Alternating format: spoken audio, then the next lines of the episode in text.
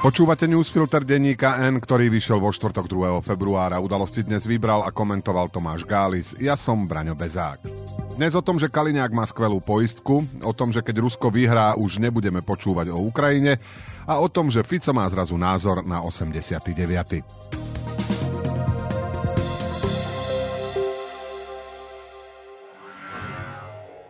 Môžu byť obľúbené modely Hyundai ešte výhodnejšie? Áno, so špeciálnou edíciou Play. V modeloch Hyundai i30, Bayon a Tucson nájdete atraktívne čierne spätné zrkadlá, čierny poťah stropu, vyhrievaný volant a sedadlá či inteligentný kľúč. Ušetrite stovky eur a spoznajte všetky výhody Hyundai Play na www.autopolis.sk alebo v predajniach Autopolis na Panonskej, na Boroch alebo na novej prevádzke na Račianskej 155A. Robert Kaliňák má opäť problém. Problém, aký by nemal mať nie, že najlepší minister vnútra, ako ho kedysi tituloval Robert Fico, ale žiadny minister vnútra. Vlastne žiadny politik. Obvinenie z podplácania súvisiace s tým, že s Jozefom Brhelom údajne dorovnával plat niekdajšiemu šéfovi finančnej správy Františkovi Imrecemu, sa nezakladá na žiadnej nepotvrdenej domnienke, ale na tvrdení samotného Imreceho, že takto ročne dostával 200 tisícovú kompenzáciu. Žiaľ, prvá vec, ktorá človeku v súvislosti s obvinením exministra napadne je, že jeho trestnoprávny problém skončí opäť na generálnej prokuratúre, kde už nájdu dôvod, prečo vec zastaviť. Doteraz to tak bolo, tak prečo by to malo byť zrazu inak? V rozprávkovom svete by išlo o príbeh charitatívnej činnosti. Keď Imrece prišiel v roku 2012 zo súkromného sektora do štátnej služby, výrazne mu klesol plat. Našťastie, zaznelo by v rozprávkovom príbehu, sa našli bohatý minister a bohatý podnikateľ, ktorým ho prišlo tak ľúto, že jeden z nich obetoval časť svojich peňazí, aby chudák netrpel. Dobro zase zvíťazilo. Lenže v reálnom svete, zvlášť v kúte zvanom Slovensko za vlády strany Smer, mohla byť motivácia o čosi zištnejšia. V tomto príbehu sa Imrece neformálne zaujímal o prechod do služieb štátu, na čomu minister financí Peter Kažimír v rámci obsadzovania úradov po víťazných voľbách prihral post na finančnej správe. O plate s ním však vraj rokoval minister vnútra, ktorý ho poslal za oligarchom blízkym smeru. V Imreceho verzii, ktorú už raz v rámci kauzy Mýtnik porozprával aj na súde, mu Brhel v pravidelných platbách dal až 1,1 milióna eur. Na oplátku dostal lojalitu a napríklad informácie, kde sa chystá daňová kontrola. A informácie vhodné na politický boj mali putovať ku Kaliňákovi a k jeho vládnemu a stranickému šéfovi Robertovi Ficovi, ktorí v súvislosti s týmto podozrením figurujú aj v kauze Súmrak. No a práve tu sa dej stáča ku skeptickej pointe. Keď usmiatý Kaliňák v Lani v apríli zdvíhal nad hlavu ruky v putách, mohli sme aspoň dúfať, že sa vec dostane pred súd. Lenže v novembri krátko predtým, než tam doputovala, zasiahol prvý námestník generálneho prokurátora Jozef Kandera, ktorý prostredníctvom paragrafu 363 zabrzdil obvinenie voči dvojici Robertov, ako aj voči Tiborovi Gašparovi a Norbertovi Böderovi. Navyše Kaliňáka majú na generálnej prokuratúre tak radi, že Maroš Žilinka už takmer pred dvomi rokmi skonštatoval, že citujeme, nebola zistená žiadna relevantná skutočnosť, ktorá by odôvodňovala záver o vedomej úmyselnej participácii občanov Slovenskej republiky na únose vietnamského občana čím zamedzil vyšetrovaniu. A tento stav trvá, hoci nielen nemecká prokuratúra, ale aj súd preukázali opak. S takouto poistkou sa exminister nemusí báť. V zásade by to malo byť jasné. Až na zriedkavé lady jazdíme na západných autách, hudba v rádiách nie je ruská, ale prevažne angloamerická.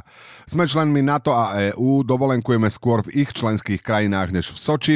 Vo vedení štátu sme mali aj absolventov MGIMO, ale prevažná časť študentov odchádza opačným smerom. A ako vo svojom článku ukazuje veľvyslanec v Londýne Robert Ondrejčák, pri hľadaní práce sme jasne hlasovali nohami už pred storočím. Kultúrne, nábožensky, politicky, ekonomicky sme jednoducho na západe. Napriek tomu v početnej časti spoločnosti prežíva silný proruský sentiment, ktorý vo svojej vrcholnej podobe nielenže zmazáva rozdiel medzi útočníkom a obeťou, ale obeti prikladá negatívne znamienko a útočníkovi želá víťazstvo.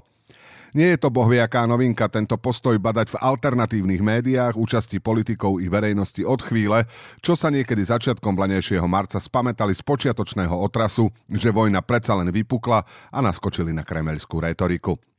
Možnosť nahliadnúť do uvažovania ľudí, ktorí si skôr alebo určite želajú víťazstvo Ruska priniesol Dušan Mikušovič, ktorý sledoval dve fokusové skupiny s týmito respondentmi.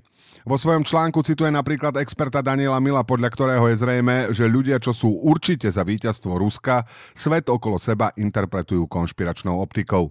Myslia si, že spoločnosť je v rozklade, svet riadia tajné skupiny, no obyčajní ľudia nemajú informácie, čo sa v skutočnosti deje.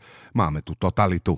Na rozdiel od tých, čo si ruské víťazstvo želajú len asi, ani nehovorili o skutočných problémoch spoločnosti. Priezračné je, že obe skupiny majú výhrady k mainstreamovým médiám. Hoci ich niektorí z nich čítajú, považujú ich za zavádzajúce.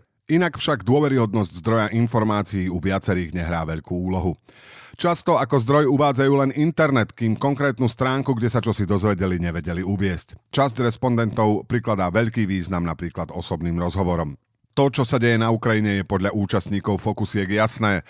Ide o vojnu medzi USA a Ruskom a aj keď priznajú, že Rusko zautočilo, bola to odpoveď na provokácie NATO. Naopak, keď moderátor respondentov konfrontoval s faktami, ktoré šli proti ich presvedčeniu, hovorili vety ako nevieme, ako to bolo, my do toho nevidíme.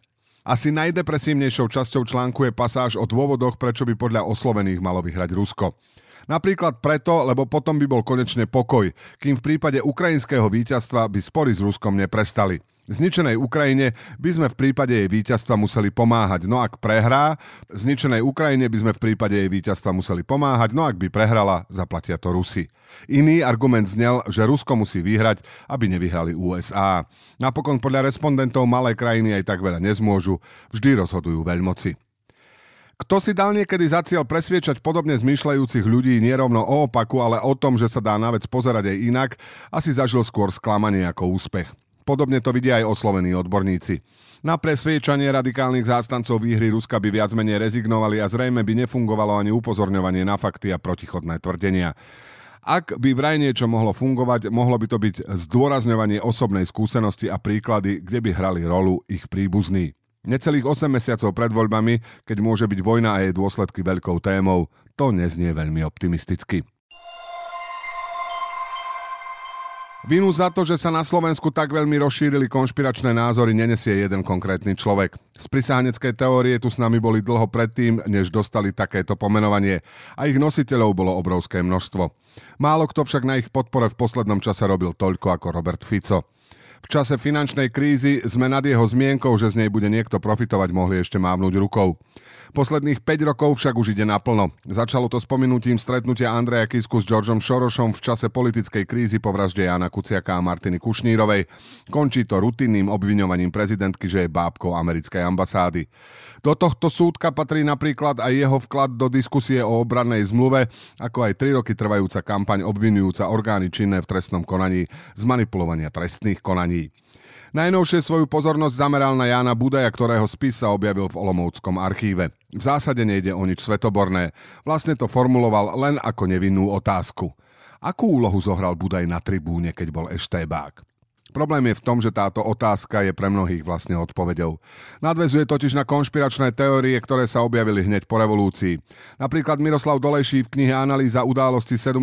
listopadu vraj dokazuje dohodnuté odovzdanie moci medzi EŠTB a disentom. V skratke, o žiadnu revolúciu nešlo, všetko zostrojila tajná polícia, ktorej príslušníci si chceli zachovať postavenie a tak vystrčili do popredia disidentov, ktorí akože bojovali a vyhrali.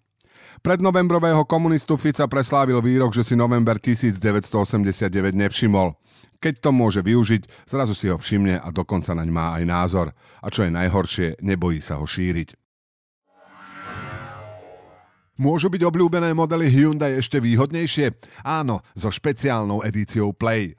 V modeloch Hyundai i30, Bayon a Tucson nájdete atraktívne čierne spätné zrkadlá, čierny poťah stropu, vyhrievaný volant a sedadlá či inteligentný kľúč. Ušetrite stovky eur a spoznajte všetky výhody Hyundai Play na www.autopolis.sk alebo v predajniach Autopolis na Panonskej, na Boroch alebo na novej prevádzke na Račianskej 155A. Teraz ešte správy jednou vetou. Obce nebudú povinné zmeniť neprípustný názov ulice alebo iného verejného priestranstva. Poslanci odmietli novelu zákona o obecnom zriadení, ktorá bola v druhom čítaní. Ústredný zväz židovských náboženských obcí je z postoja poslancov sklamaný a vyzval ich, aby sa nezúčastňovali na spomienkach na obete holokaustu alebo padlých vo vojne. Predseda SAS Richard Sulík odmietol, že bude niesť zodpovednosť za vládu Eduarda Hegera, keďže jej po vyslovení nedôvery umožnil fungovať až do septembra. Ako povedal, citujeme, väčšiu zodpovednosť za vládu má dnes prezidentka. V parlamente neprešiel návrh ministerstva financí, ktorý by opätovne obmedzil platby v hotovosti nad stanovenú sumu. Chýbal jeden hlas, pričom sa zdržal celý poslanecký klub Sme rodina. Parlament odložil hlasovanie o novele, ktorá mení prerozdelenie stoviek miliónov eur z predaja emisných kvót. Presunul aj hlasovanie o zákone o zásobách plynu. Naopak poslanci prijali zmeny v integrovanom záchrannom systéme a posunuli do druhého čítania návrh zákona, ktorý garantuje právo dieťaťa mať pri sebe v nemocnici rodiča, ako aj návrh novely ústavy, podľa ktorej by sa volebné obdobie mohlo dať skrátiť aj referendum alebo poslaneckým uznesením. Na Mariana Kočnera podal prokurátor v januári obžalobu v kauze Five Star Residence. Bratislavský samozprávny kraj chce viesť trasu obchvatu svätého Jura cez rezerváciu Šúr s najvyšším stupňom ochrany a medzinárodne významnú mokrať. Ide pritom o lokalitu unikátnu v celej strednej Európe. Ministerstvo spravodlivosti bude žiadať vydanie Mariana Kučerku, o ktorého zadržaní v Bosne a Hercegovine informoval Interpol. Expolicaj tvrdí, že ho súd v Bosne a Hercegovine prepustil na slobodu. Udalosti do dnešného newsfiltra vybral a komentoval Tomáš Gális a na záver posledné slovo odo mňa.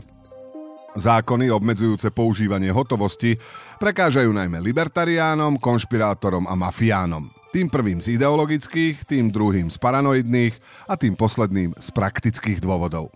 Vo štvrtok parlamentom neprešiel vládny zákon obmedzujúci hotovostné transakcie. Nepodporil ho žiaden z poslancov strany Sme rodina, ktorá má ideologicky od libertariánstva pomerne ďaleko, ku konšpiračnej scéne má bližšie, ale aj tak by som to typoval najskôr na tie praktické dôvody. Do počutia zajtra.